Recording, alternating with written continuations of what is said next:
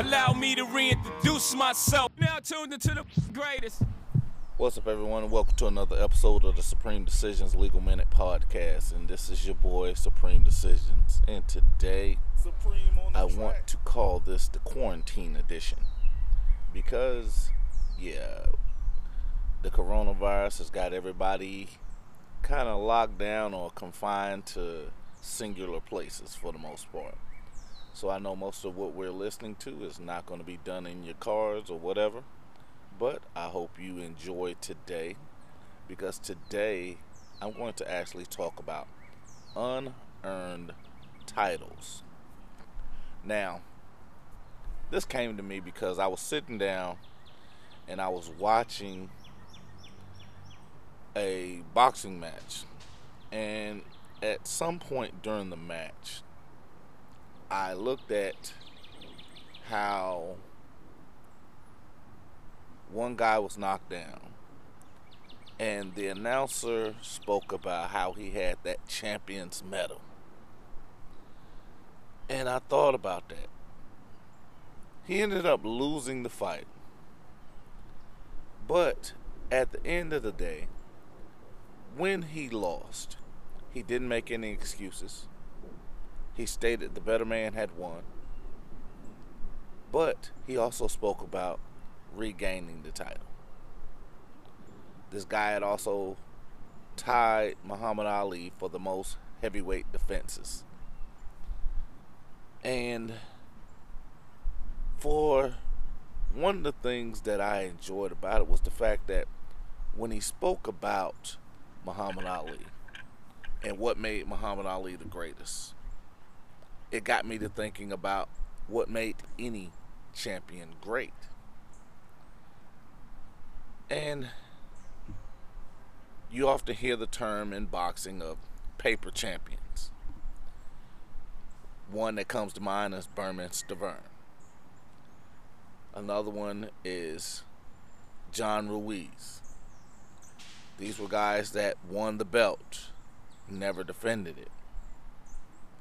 And then that takes me back to my childhood, because a lot of people, it actually might date myself a little bit, but when I grew up, I grew up watching, um, I believe it was um, W C W. It might not be in it back then, but it is what it is.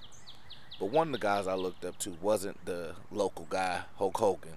It was actually the nature boy, Ric Flair. And one of the things that Ric Flair talked about, it wasn't just the Rolex wearing, jet flying, kiss stealing, wheeling dealing, limousine riding. It wasn't that. He talked about, in order to be the man, you have to beat the man. And he often asked, whenever he would lose the titles, can you walk that aisle one more time? Because it's easy to be the predator. It's difficult to be the prey. Things look different when you are the prey. And oftentimes, many people that listen to my podcast, I talk about how the everyday citizen is the prey. I often talk about how when the citizen becomes the predator, how those that have preyed upon them then respond or often react, because they're put into a position where they're being challenged and they're not used to that. And when you look at how a champion wants their challenge, when you look at how their reaction is, because again, when we talked about Ruiz, he actually knocked Joshua down four times. And in my view, Joshua quit. That also said, you know what, Joshua's not made of what champions are made of. But then Joshua did something that not only surprised me, but it showed his maturity. It showed his champion's medal, because Joshua went back, and not only did he do something that nobody thought he could do, which was outbox Ruiz. Joshua didn't worry about getting a knockout. Joshua didn't go out and worry about pleasing the fans. Joshua went out and did what a champion does, and that's get the win. And then I look down at the things that I'm doing with my channel. I look down and I look at the things that I'm doing with this podcast. And I like to think that I'm Emanuel Stewart when it comes to this, because Emanuel Stewart did nothing short of just build champions. He showed guys how to have longevity in the sport, and he showed them to not worry about the outside distractions. He taught people to not be the prey, but to remain the predator, even when you have a ch- championship belt. Because you have guys like Adonis Stevenson that was trained by Emanuel Stewart, that nobody even really believed was a champion, but he defended the title four times. Yes, I, he won a title against Chad Dawson, and he defended it multiple times. He had earned the title of champion. When you look at Anthony Joshua, whenever he lost, he came back and he won the belt. He was able to walk that out one more time, because winning the belt didn't make him a champion. Defending the belt did. And even when you lost, he didn't make a bunch of excuses. He went back and he regained what he thought was his, and he performed as a champion does. That is the pedigree that I'm trying to distribute to you. That's the one thing I'm trying to give to you. That is the thing that I'm offering day in and day out. The ability to see what's most important, stay focused on it, and then become the prey. Because many of you heard me a lot talk about whenever I first started, and I started fighting back. I actually started, you know what, I'm filing this paperwork, I'm filing that paperwork. How everyone could get it, because I was definitely the can man. I was going after everybody, because everyone can get it. And that's because I stayed in the predator mindset. I never became the prey mentally. Now, am I going to say there was no efforts of retaliation, no efforts to stop me, no tactics to kind of deter my my focus? No, I'd be lying to say that, because that's the one thing that most champions want. They want some pushback. They want to see how good they are. And when you're looking at the fact that even Vision spoke about it, and you hear me speaking about this often, because I want you to understand the importance of minute details when it comes to certain things that are in your sur- surroundings. And that's the simple fact that even in doing so, even in going out and being part of something greater, you have to understand it takes a singular mindset, it takes a singular focus, and it takes a dogged determination and an ability to not be deterred. Because a champion wants opposition, because even as you get better at it, the greater you become at doing this, the greater fighter you become, the greater the challenges, because your own strength invites challenge. So when you're looking at some of the things that are in your life, because one thing that even God promised you, God promised you challenges. He promised you that.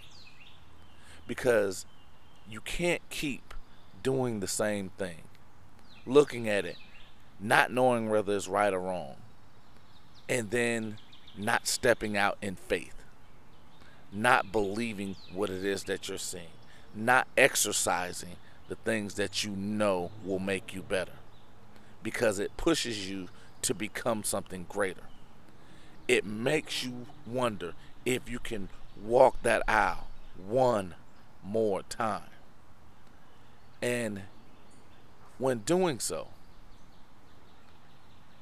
not only does it question your mentality, it questions your opponent.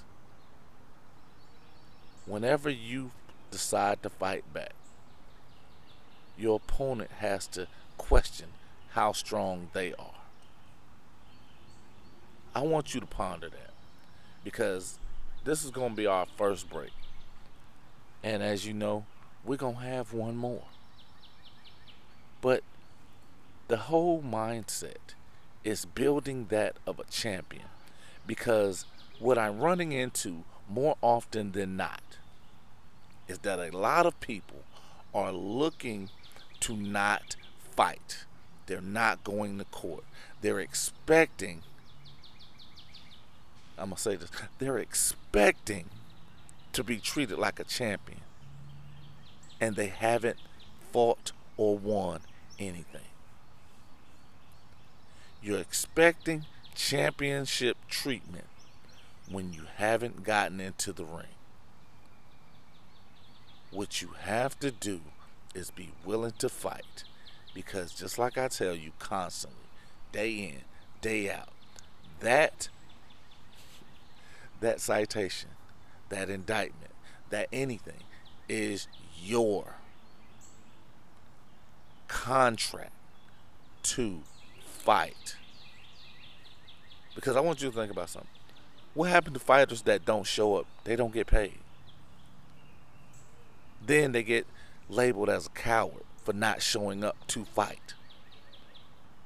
Because we have an adversarial system, and this is a gladiator sport, because it's not for the faint of heart. Even watching it, a lot of times when you're listening to me, some people marvel because I can rattle off a lot of things. I've even learned to focus my anger, because I'll watch something and I have to turn it off, because I still get angry whenever I see certain levels of injustice. When I see poor behavior coming from someone that swore to be better than what they're showing. Those are the things that kind of drive me. And I'll often tell people I got a low tolerance for stupid. I have a very low tolerance for stupid. And I'm too fat to run and too stupid to be afraid. And these are things that I learned. And I constantly talk about the nature of the beast. The nature of the beast, the nature of the beast, the nature of the beast. But not becoming that beast. I didn't allow that beast to become who I was, but I had no problem becoming a beast. Do you have a problem earning, earning the title of a champion? Because once you become a champion, a lot of people that call themselves better don't want to face you, because they don't know how good they are themselves. They know they're inferior to you, because they don't want to see you any more than you want to see them. While you're welcome to challenge, you'd rather not have it. They welcome the revenue. They just don't want you to fight back. That's why they employ tactics that have nothing to do with law. That's why they're expecting respect without giving it. That's why they're calling stupid shit, just because they have on a badge and a uniform, a lawful order, when in fact it's a Fourth Amendment violation if there is no crime previously articulated. And they want you to believe they're in control. when in fact they're servants until there's a crime. They have no th- authority, no power other than servitude until there is a crime. And they actually have a complaining witness, an injured party, or something of that nature. Because I was told as a youngster, respect is not given, it's earned. I can't give you a title you haven't earned. I can't speak about behavior you haven't earned. I can't do these things that you're looking for simply because you want them. You have to get down, bite on your mouthpiece, and be willing to, you know what, I'm, I'm going to give you a Tupac reference. Because in Juice, which is actually one of my favorite movies, don't watch it very often, but, you know, because you got to take it in, take it in uh, what do you call that, little strides. You can't, you can't get a whole lot of juice at one time, get your little stomach hurt. But in Juice, Tupac turned around and he said, you got to stand up, be willing to throw down, and even die for that shit. You hear a lot of these young people talking about, oh, you disrespecting me. Because they want respect they haven't earned. Because I have a lot of people tell me, well, I'm not scared of your big ass. Well, apparently you are, because you're speaking about it. Because vision allows you to see that I'm big. I had no I, I really don't want you scared. Because a scared person will hurt me. I want you confident. Whenever I was sitting up there suing these police officers, like I said, all all but two shook my hand. Because it wasn't like they were afraid, but they didn't know how powerful I was. They damn sure didn't know how powerless they were. But they understood that I was ready for this fight. I wanted this fight. I wanted them to leave me alone, because that's what I was fighting for, to be left alone. Because I want my name to ring bells. Because it is a all bad situation. Because I don't give a shit what it's what it's for. We're fighting. That's my contract. I'm showing up. I don't miss court dates. I don't miss fights. I go out, I bite down on my mouthpiece, I look you dead in your eye and say, may the best man win. And the problem is, I don't think anyone can beat me. Because even in the RICO case, I even told my brother, the only way they can beat me is if they steal it from me. And I don't think they can do it. I didn't even think they could steal it from me. But as usual, did I did I have any doubts? Abso-fucking-lutely. I had a lot of doubts. I had a lot of moments of questioning myself. But it's not unlike any other championship fight. I had a worthy adversary. They hit me in the face with a great shot. They won the round. They had me staggered.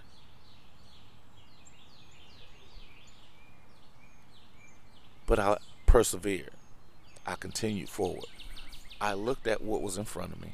And I continued to fight, because that's all I had. Because until you look at something being greater in your loss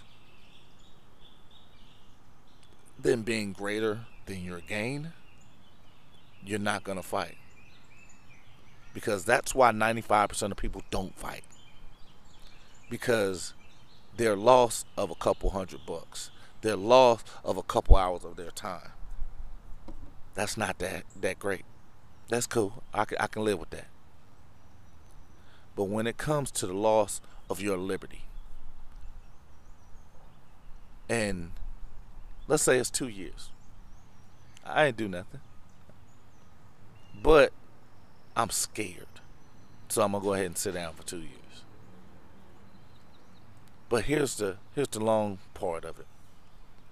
Now, when you go out to get an apartment, you're a criminal. When you go out to get a new car, you're a criminal. When you go out to get a job to work for someone else, you're a criminal. When you start doing your own thing, you're a criminal. Your loss continues. While it might have seemed temporary. And I'm going to talk about that again later. Looking for permanent solutions to temporary issues. Because not understanding that it's a temporary issue becomes a dangerous issue. It becomes a means of not champion thinking. Because a champion doesn't think about just the fight that's in front of him. A champion thinks about every fight beyond his first one. Because every action has an equal and opposite reaction. Are you prepared for the consequences of your actions of fighting back? Are you prepared for the consequences of looking the devil in his face? Are you prepared to stand up and know? Are you prepared to stand up and earn the right to be left alone? Are you prepared to stand up and fight for what you know is right? Because I always reference these stupid ass things, and one of them, I'm gonna I'm gonna give you give you an old song. It said, if you're scared, go to church, because even the church doesn't have truth in it. You're looking for truth.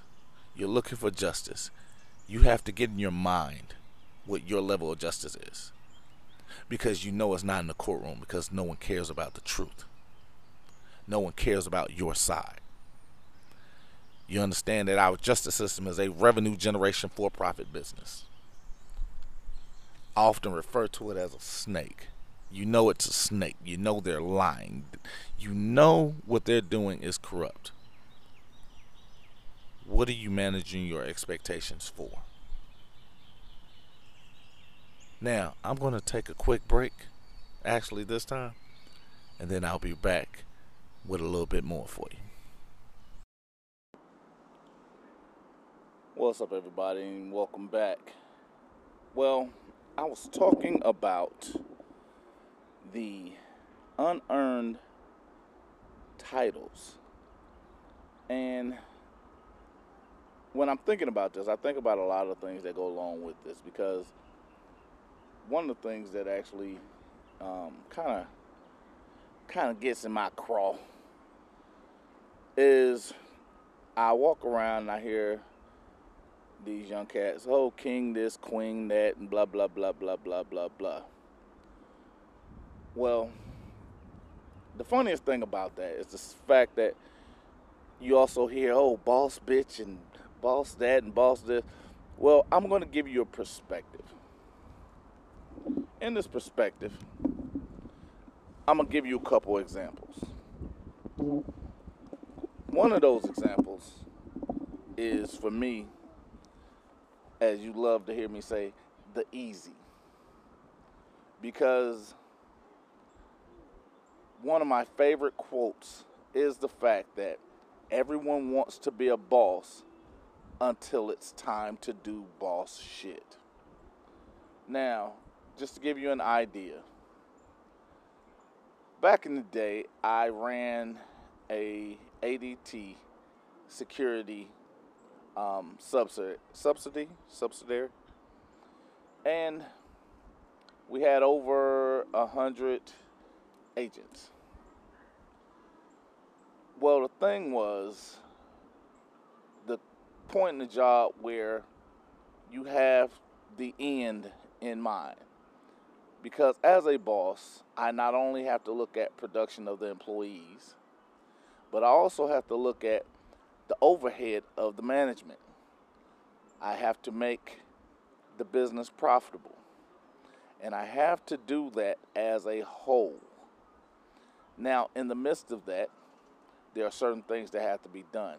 And one of my favorite parts of the job was actually firing people. My first day, within the first ten minutes of me being a boss with over one hundred people that I was supervising, I immediately began firing people that I felt did not work with my plan to be effective.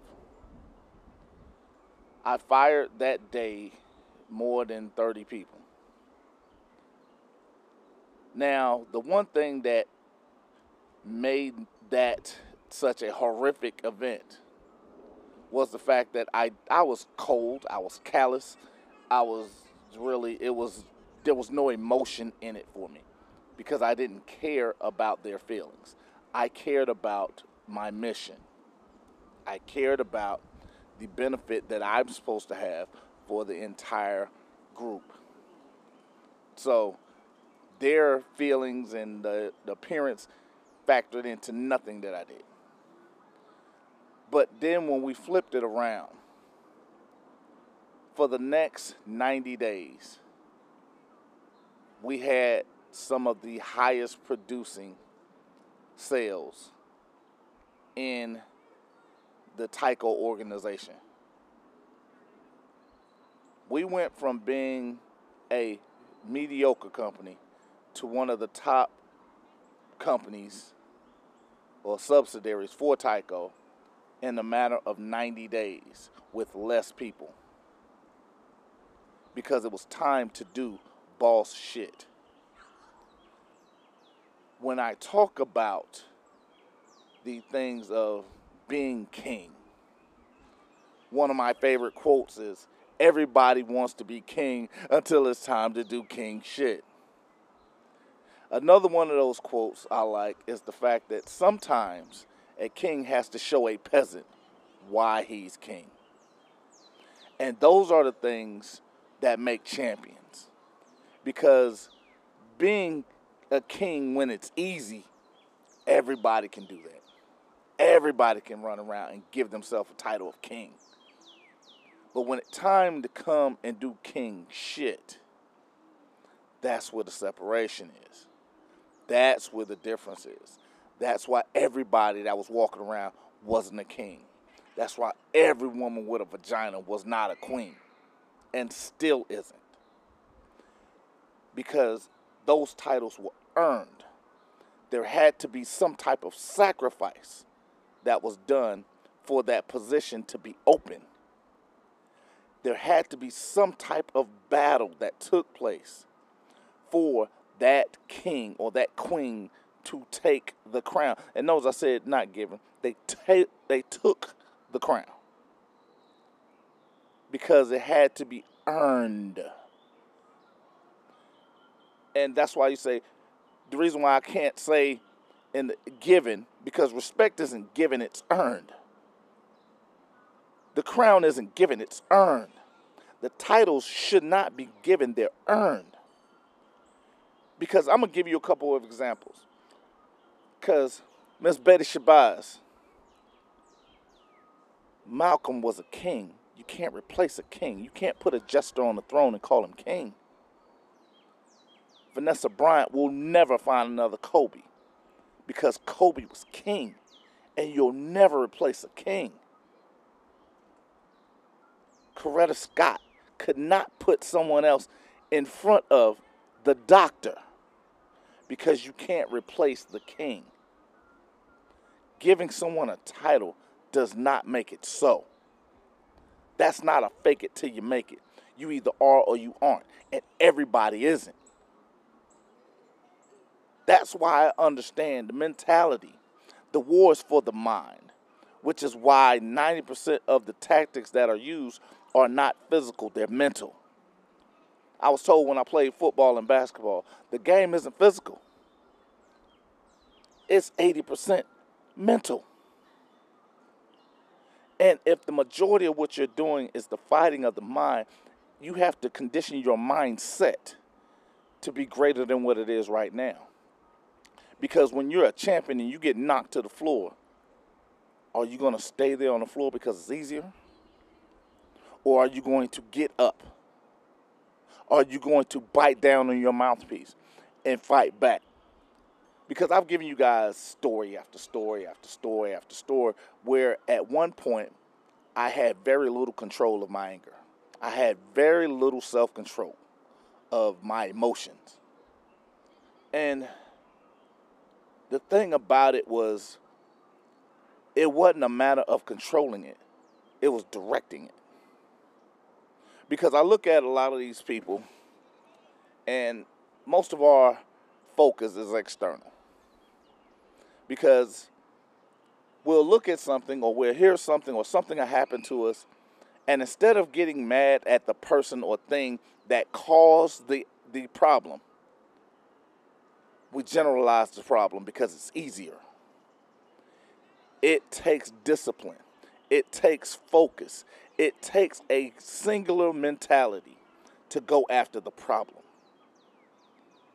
Because one of the things that one of the guys that follow me always says, iron sharpens iron. And absolutely it's true.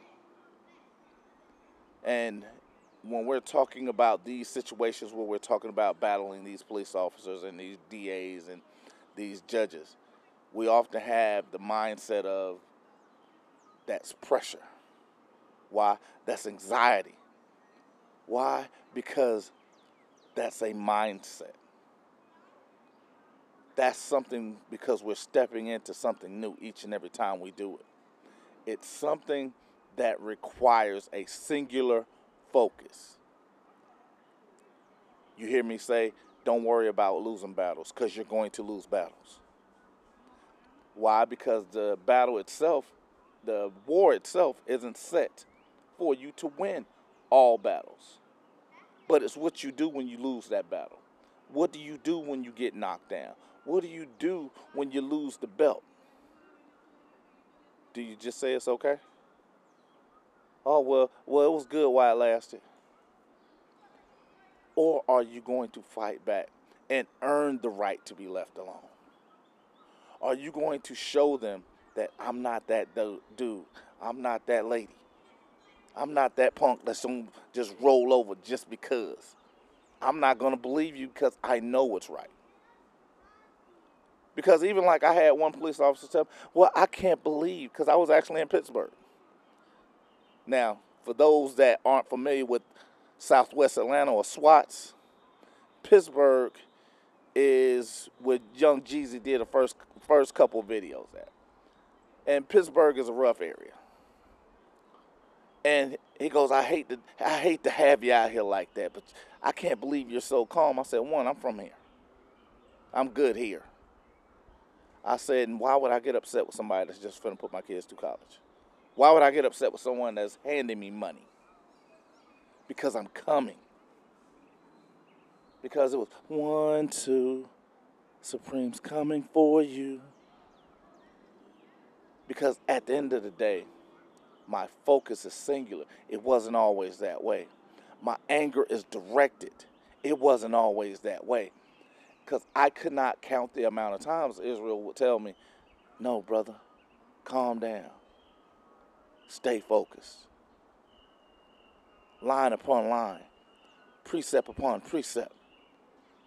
But think about the whole totality of the anxiety that one's feels, the butterflies. Think about what that is and where it comes from, why it comes. And then I'm going to give you another old saying because we hear it too often. And the reason we hear it too often is because it's true. Pressure busts pipes. And I'm going to say that. Pressure busts pipes and makes heroes. And as I brought up Kobe, Kobe was a hero a lot of times. I think it was thirty-six to be exact. Mike had thirty-two. Carmelo Anthony has thirty-eight. LeBron has thirty. Because they're expected to do king shit. And did they cry over? Because Mike even talked about in a commercial back in the day, and I believe it was ninety-six, how he had missed a game-winning shot twenty-six times. So he was actually, he was above fifty percent. But he kept shooting because he had a singular focus, because he was earning the title of the greatest ever. He was earning the king title. He wasn't waiting for somebody to give it to him. He was earning it. He was making it so you could not deny it. And that's what kings do. That's what queens do. They put you to a point where you can't deny. You don't have to say it. I don't have to call myself to be a king to be a king, because I do king shit. I'm going to say that one more time. You don't have to, you know, I'm a, I'm a, one of the things I hated about working for A D P, which was the um, autom- automatic data processing, basically the people that cut your checks. I hated working for that company because while working in garnishments, we had someone go outside the norm, and they hired someone that was not accustomed to being in that type of environment. They hired somebody from outside, not somebody from within, which which was the norm at A D P. Everybody started, you know, in one one area. They ended as an executive.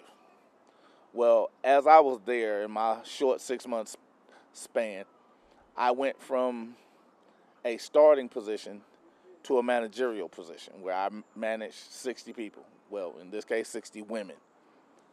But what happened was, when you brought in this outsider and you become more focused on feelings than function, you start giving everybody titles, titles they didn't earn. And these titles become a source of corruption, because the problem is, when you have someone in a position they don't deserve to be in, or even know what that position is, or even understands how that, or what that in- position entails, you create a source of chaos. You create distinction between everyone that's there, because there is no longer a single focus. There is no longer a means of moving forward. There is no longer a means of cohesiveness, because everyone has a different agenda. That is one of the things that happened at A D P, because they went title crazy. I even had a young lady um, tell me one day, because again, I was a manager. I had another young lady that was above me. She was my direct manager. I had a direct job and a direct expectation from my manager. Somewhere in the midst of all this fuckery, this young woman took it upon herself that she had this new title, so she was going to attempt to instruct me on how to do my job. And my tee-hee to her was, which was very loudly, was, bitch, we make the same amount of money. You are not my boss, and my protocols have not changed just because you got a new title. And I sat down and I continued to do things, or business as usual, because just introducing something to someone does not make it so. Just telling somebody something to cuddle them and keep them quiet does not make them better. Because if I call you a king, are you prepared to do what kings do? If I call you a queen, are you prepared to do what queens do? Now, I know a lot of this seems to be kind of off topic today, or of the norm. But I want you to understand, in the last third of this, I'm going to give you the tie-in. I'm going to give you what's needed. I'm going to show you what it is that, I, that I'm speaking about. Because all of this still has to do with court. It all has to do with a mindset. It all has to do with even the options of entitlement. Because some people think they're a king or queen just because. Just by default. And I'm going to give you an example. Because when you're looking at someone like, I'm going to use Thor and Loki. Thor actually was the one that was in line to be king. Thor was the warrior and was the one out doing king shit. Loki wanted the title. The problem was Loki didn't better anybody. Loki wasn't for doing something or making sacrifices for the betterment of the kingdom. Everything that Thor did was for the protection of others and the betterment of the kingdom. Because his whole mentality was Asgard, Asgard, Asgard. Because he went out to do king shit.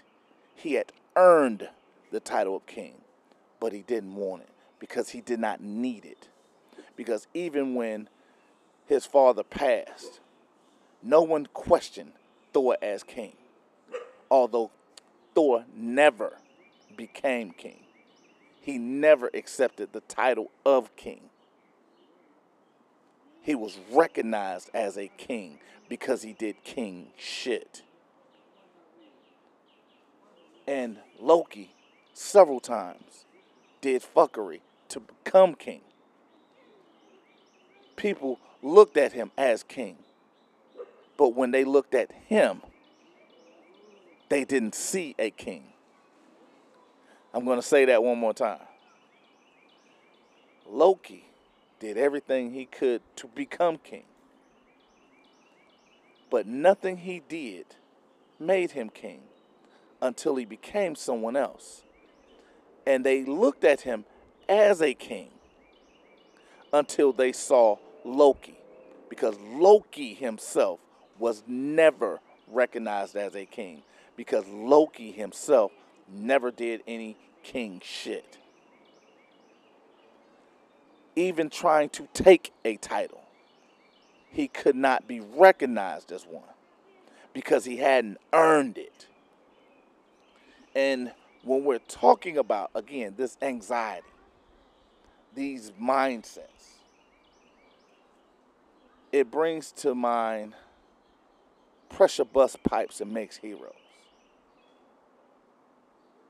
Pressure also makes diamonds. Everybody doesn't wear real diamonds. Got a lot of cubic zirconiums running around out here. That's why you have rare diamonds. You don't have rare cubic zirconium. Everybody can get their hands on cubic zirconium. Everybody can't touch real diamonds. I want you ladies to think about that. Are you dealing with a dude that's getting your cubic zirconium, or are you dealing with a dude that's actually out here putting real diamonds on you? Is he creating an environment where you're better because he's there? Your situation's better because he's there.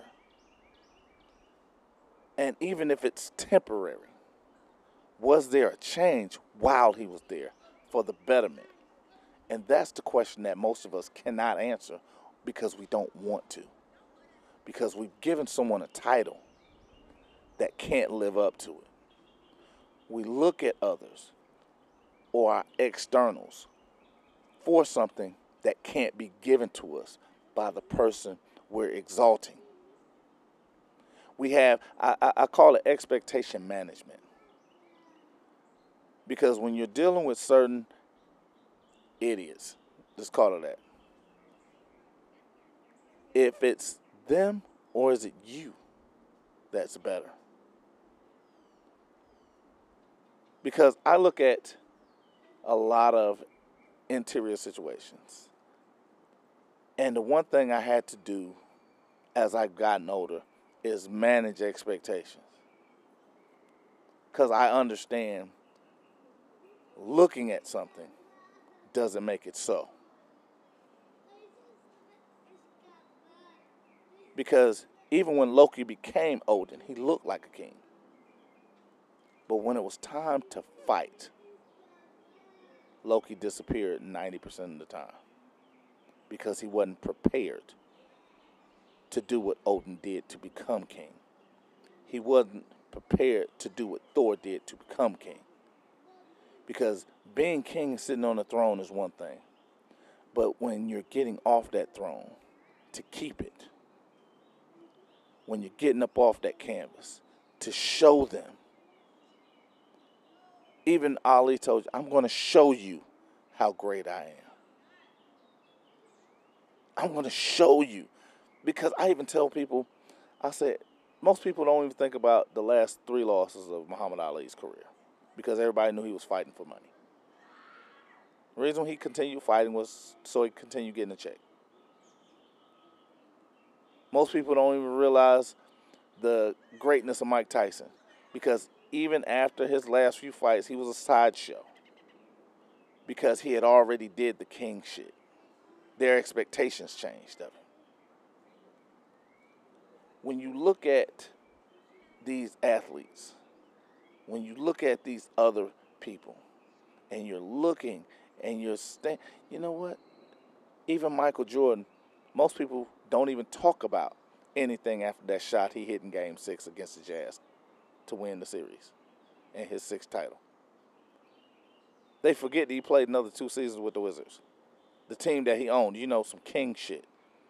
I can't expect better unless I'm willing to get down and sacrifice. He sacrificed his time.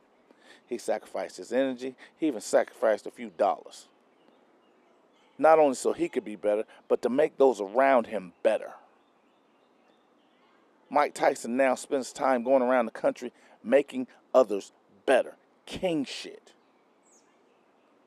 Muhammad Ali still influences greatness, because he set the bar for challenging others. He gave you something to look forward to. These people cannot be replaced just because. Even when we're looking and in our mind's eye, the betterment is to give the next guy that looks like it, walks like it, talks like it, the moniker of greatness, the moniker of king. What has he done? Has he surpassed those kings before him? Has he slain the dragon? Has he walked into the belly of the beast and come out unscathed?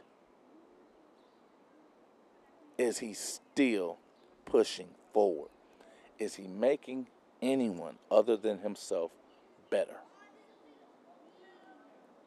And I'm using him. Him, he, he, he. If you need to, switch it around. She, her.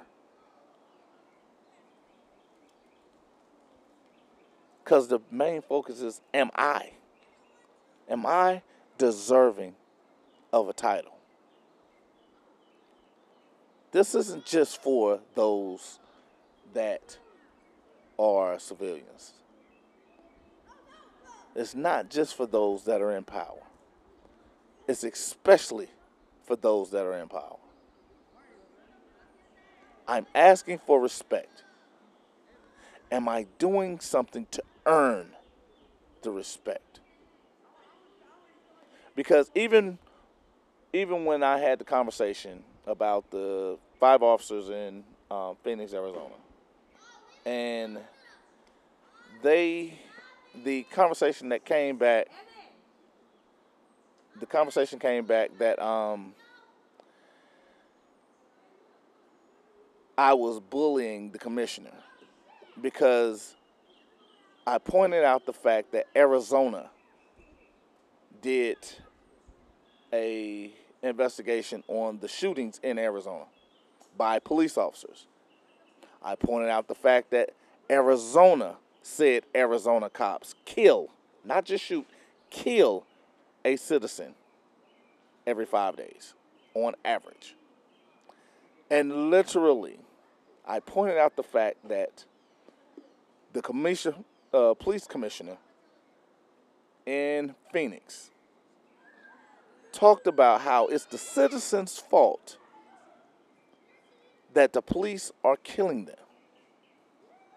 I spoke about how the also Phoenix police had killed a fourteen-year-old boy on a playground. I spoke about the simpleness of them wanting people to be comfortable with them and their actions, them wanting respect. And the great part about that is I asked a question. What is it you are doing to make people comfortable around you? What is it that you are doing that is respectful? Because I would expect people to be uncomfortable with me if they knew I was killing someone every five days. I would expect people to be disrespectful towards me if at no point I showed others respect. These are the things that I got my Twitter thing um, banned. The feed was actually banned and deleted because I was bullying the police by asking those questions, by stating absolute facts. Because again, they're not my words. The only words that I gave you was, what are you doing that's respectful? And what are you doing to make people comfortable? Because if you're not actively doing something for those things to happen, why should we give it to you when you haven't earned it? And that is where we're at right now. You're wanting something and not earning it. You're in a means of... You know what? I'm actually getting ready to go to this last break. Because when I'm looking at this and I'm listening to it, it actually sounds like bullshit to me too. Because I can't tell them I went to work and not actually go to work and expect pay. I can't tell you that I've done fifty push-ups and then you look at me and be like, this motherfucker, unless he's talking about eating fifty of them, he ain't nowhere in the hell he did that. Did he do one push-up a day for fifty days? Because you're going to want clarity. Why? Because none of my actions reflect my statements.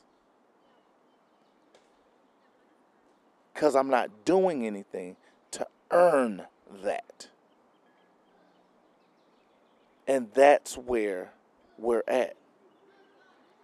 And whether it's in law enforcement, whether it's a public servant behind a damn desk that's in a courthouse, whether it's a prosecutor that gets to cherry pick a case because what they're doing is dealing with revenue and not law, or if it's something as simple as a clerk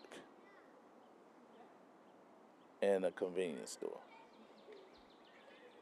Why should we give you something that's not earned?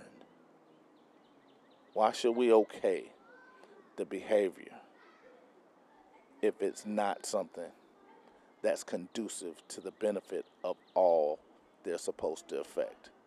Or why, if it's not conducive to all that it does affect? So I'm going to leave on that for just a second for our last commercial break. Ponder that a moment, will you? And I'll be right back.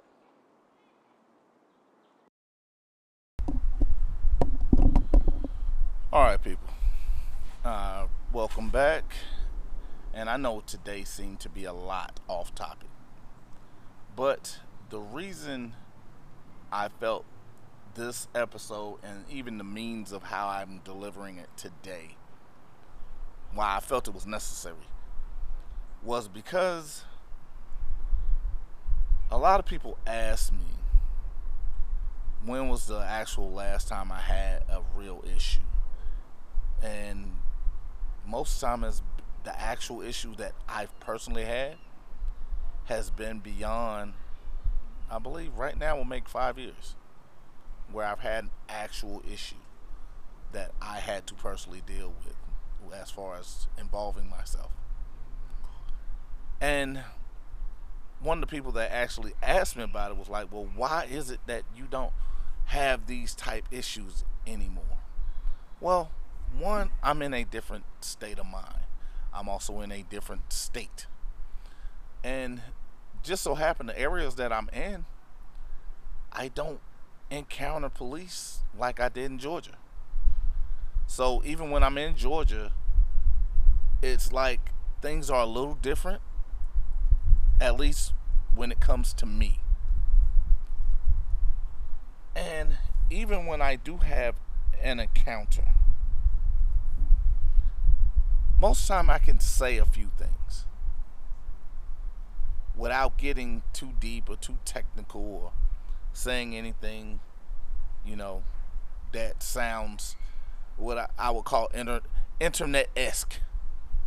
Because one of the things that I've learned is a lot of times when you do your searching out, there's going to be a lot of misinformation. And it's by design. Because if you don't understand the verbiage that you're um, entangling with, or if you don't understand the fight itself, how can you be competitive at it? How can you prepare for it like champions do? Because that's what I teach.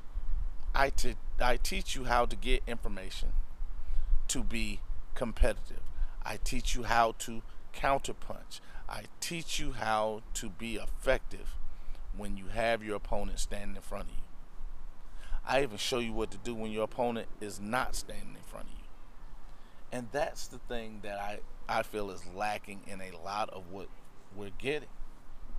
So when we talk about the facts that I give you one thing or another, it's because I feel that's what a king would do.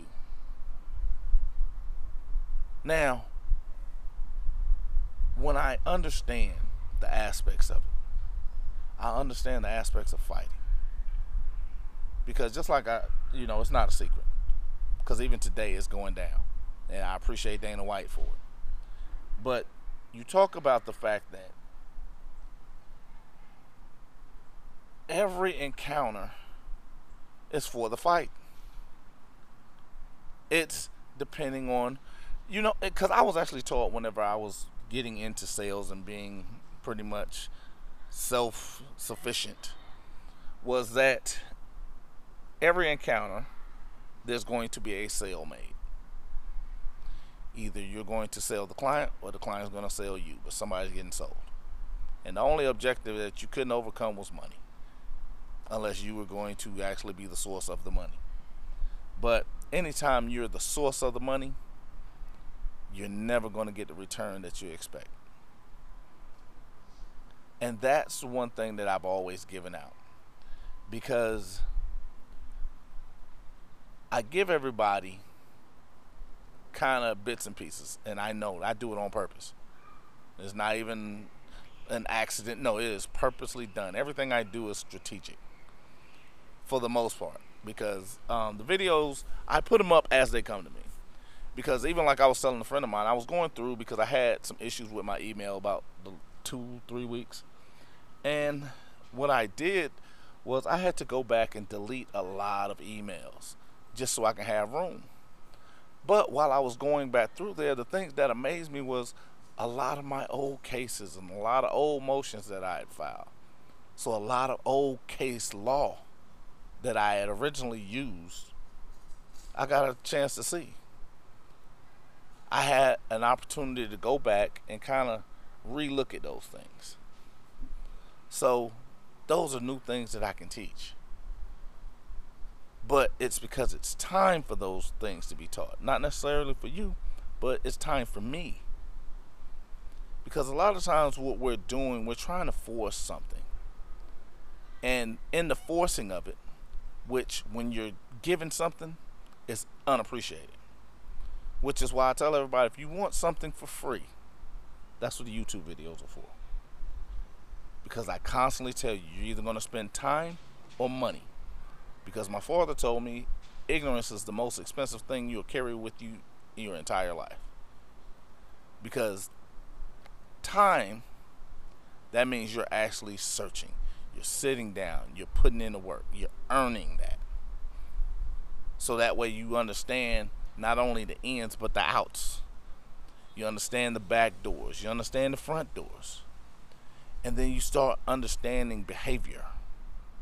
Because, again, it goes deeper. And, and like I tell you, everything, every battle that you have is for your mind. It's for your free will. It's for your logical thinking. It's for your thinking as a whole. Because the brain controls your body's reactions. The brain controls your body's response.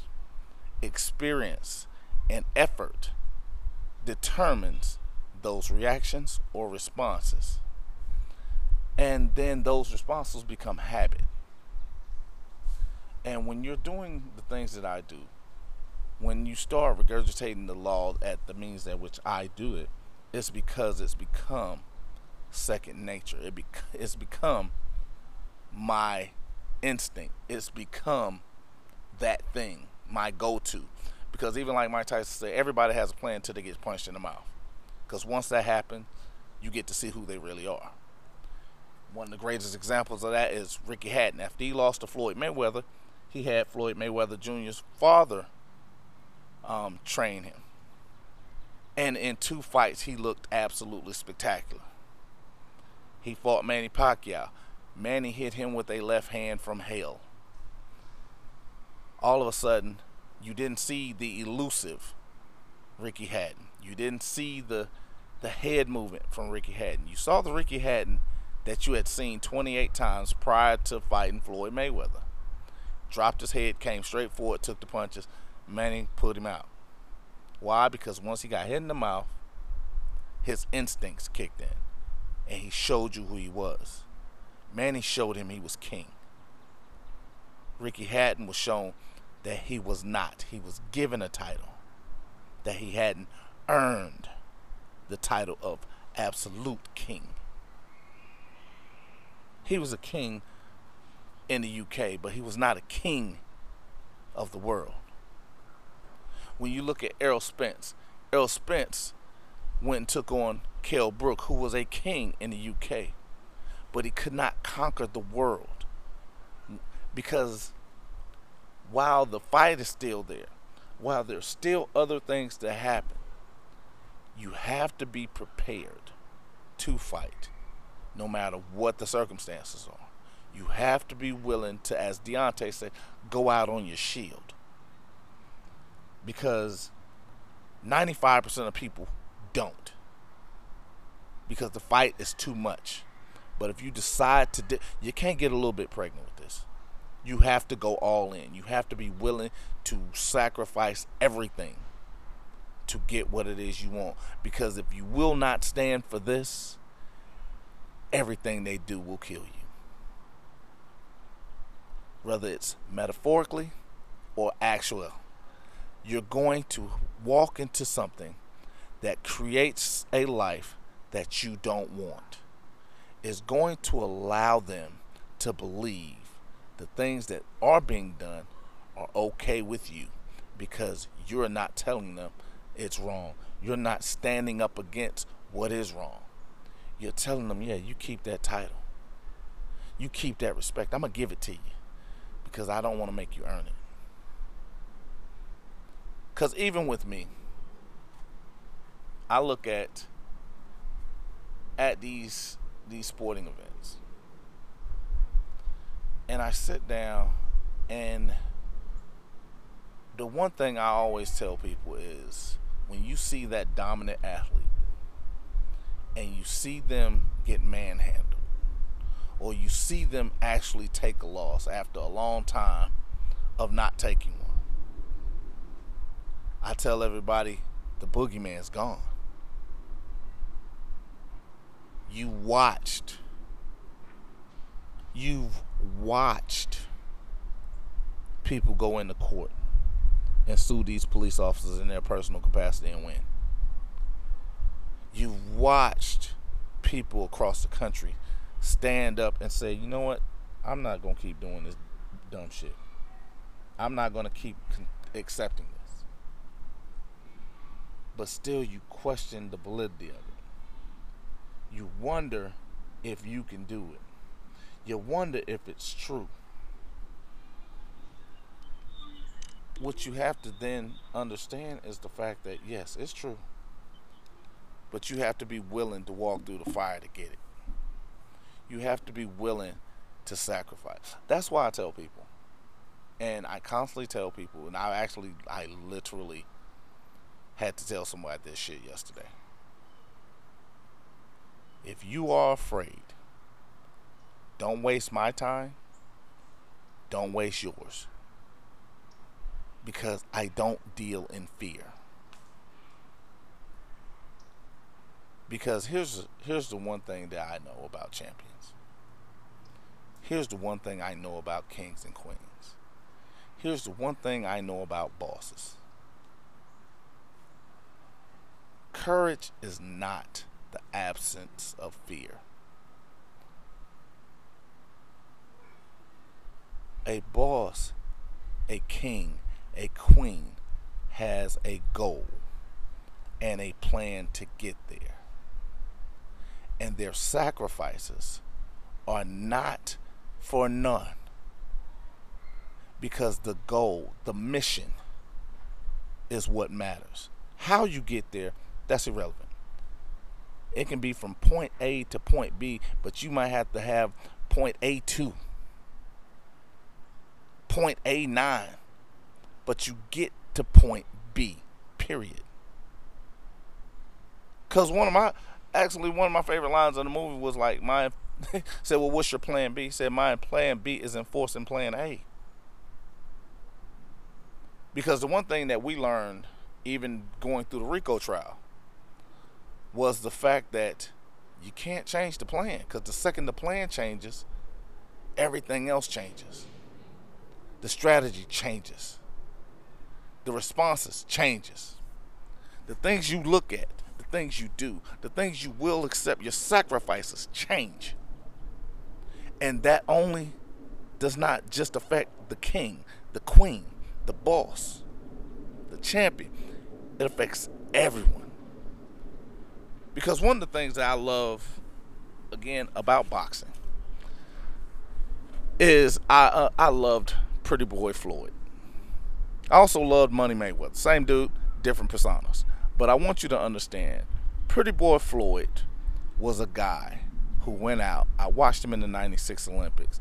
This guy, hands was incredibly fast. He let him go. He was aggressive. He was focused. He beat Arturo Gatti in highlight fashion. He then understood the importance of his kingdom. He understood the importance, importance of his legacy. He understood the importance of winning. Because everything that he did didn't just affect him. It affected everyone that it was in his kingdom. It affected his wife.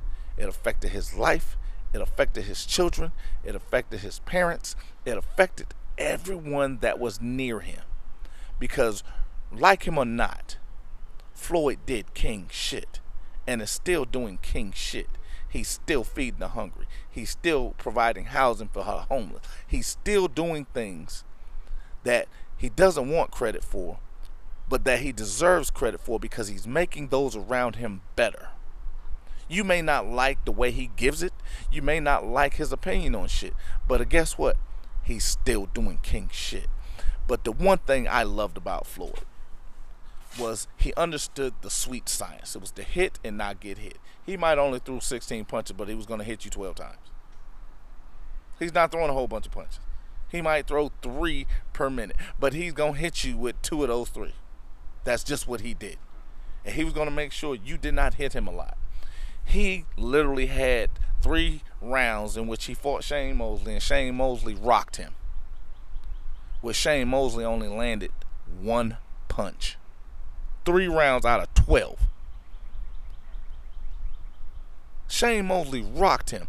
But the reason I bring that up was because that's when we saw another level of Floyd Mayweather. Because what happens is, it's not what happens to you. It's how you adjust the plan to complete the mission.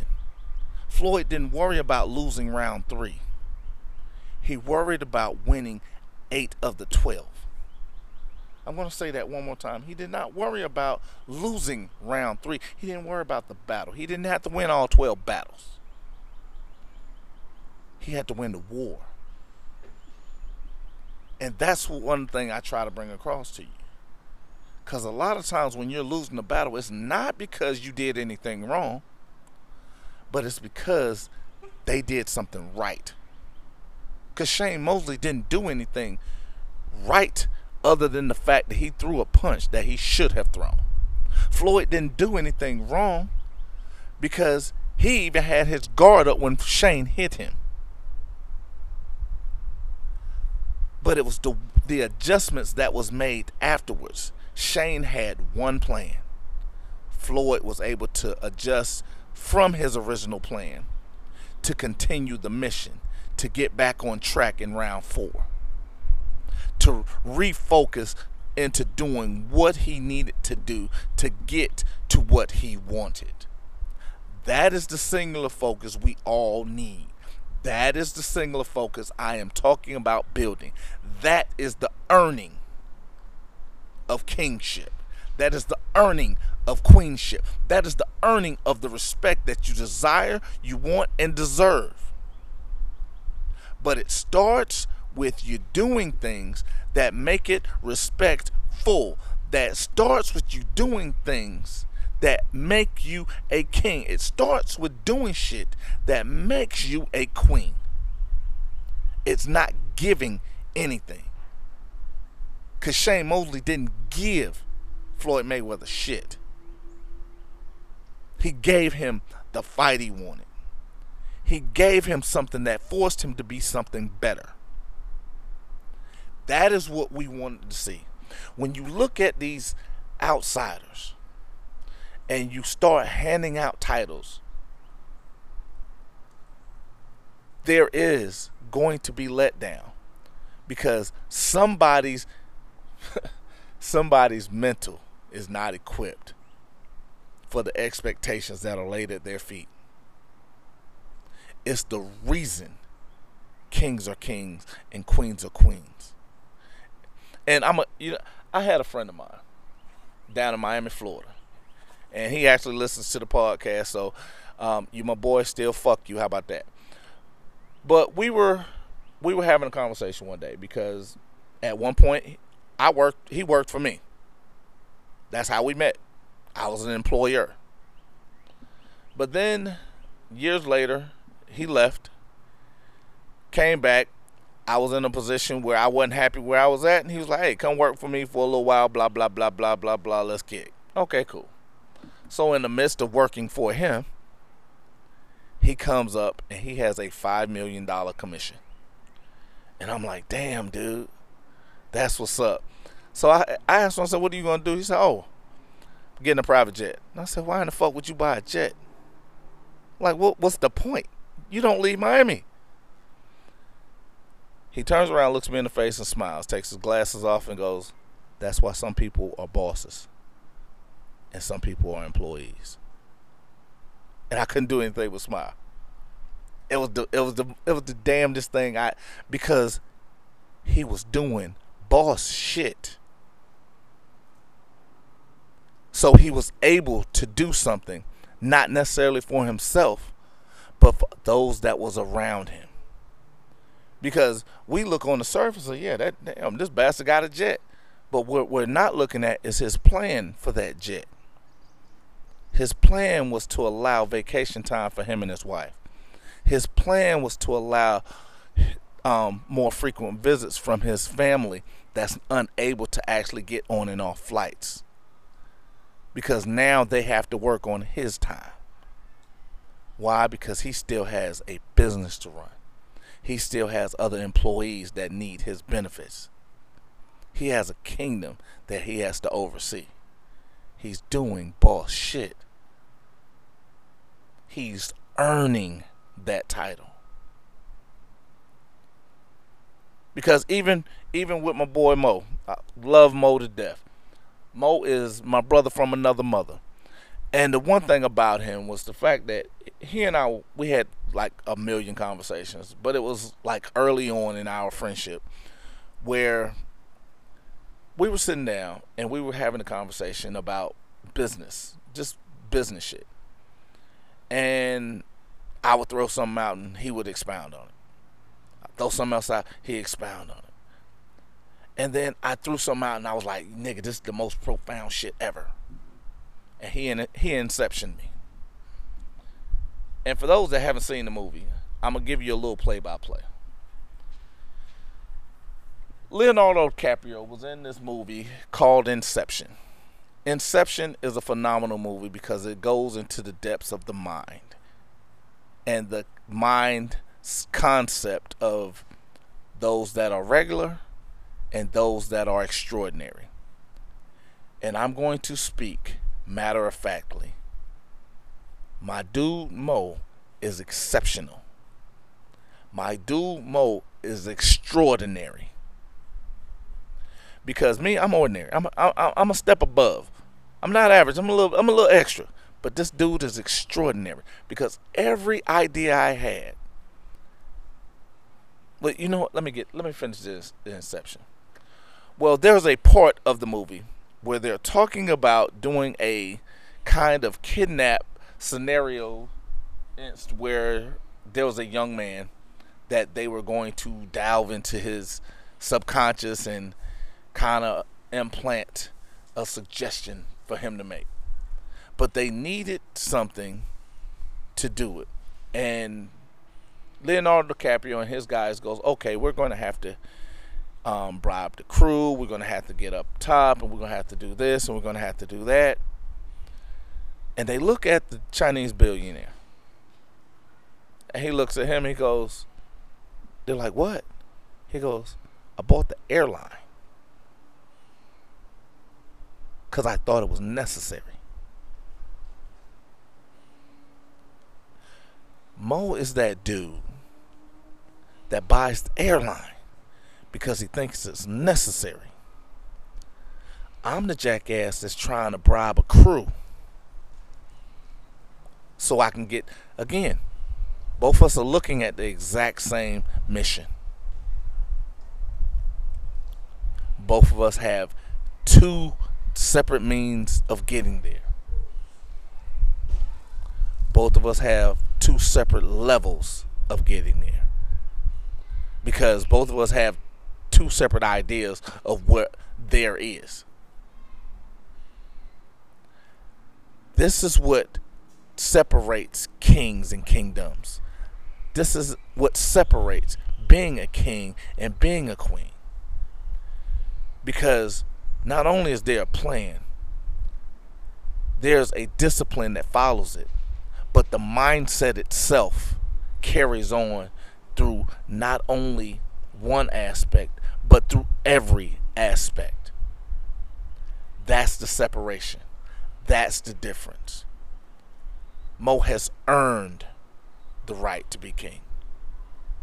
I have earned the right to be king. I look at some of these other people that are out here.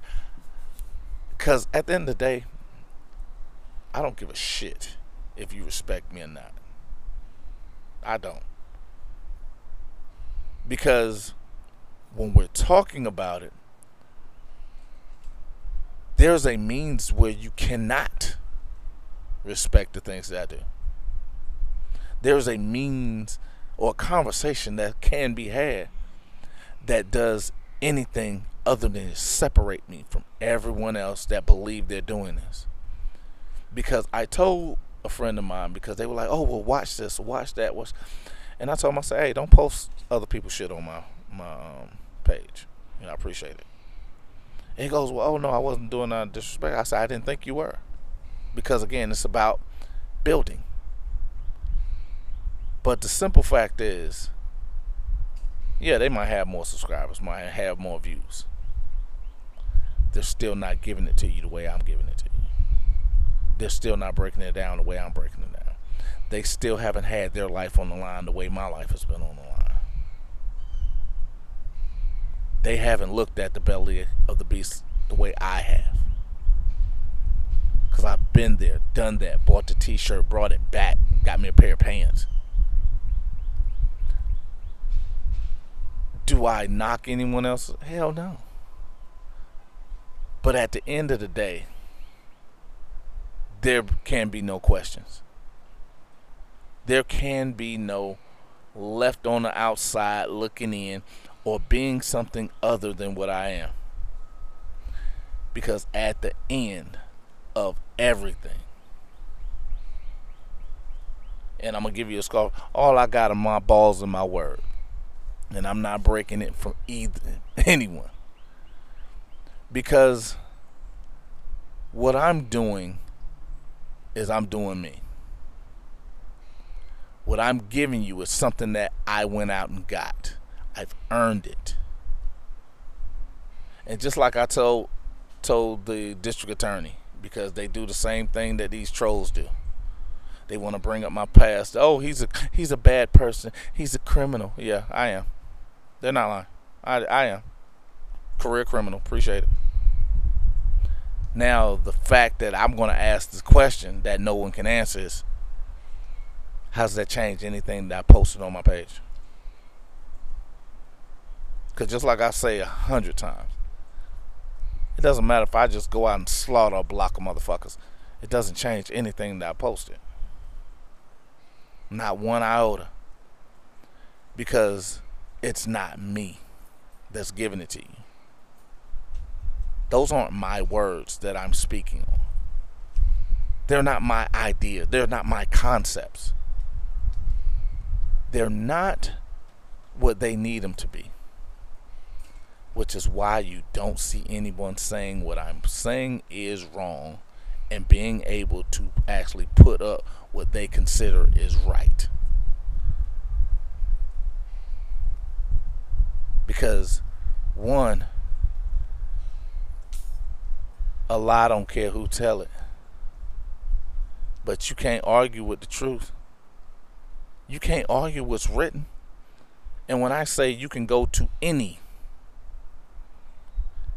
library from U T E P to Utah, look in their law section and look up the things I'm giving you. Because just like I told this jackass that that came to me the other day, oh, well, that's sovereign citizen crap. Okay, what? Where's the sovereign citizen crap at? Because I got that from Harvard Law. Yeah, that's actually a page from Harvard Law Review. So are you saying that Harvard Law Review is teaching sovereign citizen crap? Because are you saying that the Supreme Court ruled on sovereign citizen crap? And then he went to change the narrative. No, no, let's stay focused. Because your words were this. Because, like I always tell everybody, you can't argue against yourself. What I'm giving you, what I'm doing, is whether you want to give it to me or not, is earning. When you get that summons, you have to earn the right to not be there. I'm going to say that one. When you get a summons, you have to earn the right not to show up in court. You have to earn the right for the police to leave you alone and not give you a citation. You have to earn that right to be able to even speak to the judge. You have to earn that. And the problem is, most of us want something we haven't earned. We think not showing up is going to get us the result we're looking for. When the problem is, it creates a bigger issue. It exacerbates the entire issue in its entirety. Because if we're not going to face the pressure, we can't be a king or queen. If we're not going to force the respect, we can't expect them to give it to us. Just like we don't give it to them, they're not going to give it to us. You have to stand up, bite down, and be ready to die for that shit. And like I tell everybody, I'm from the Tupac school of killing. Because I want to kill you breathing. I want to take everything you believe you love.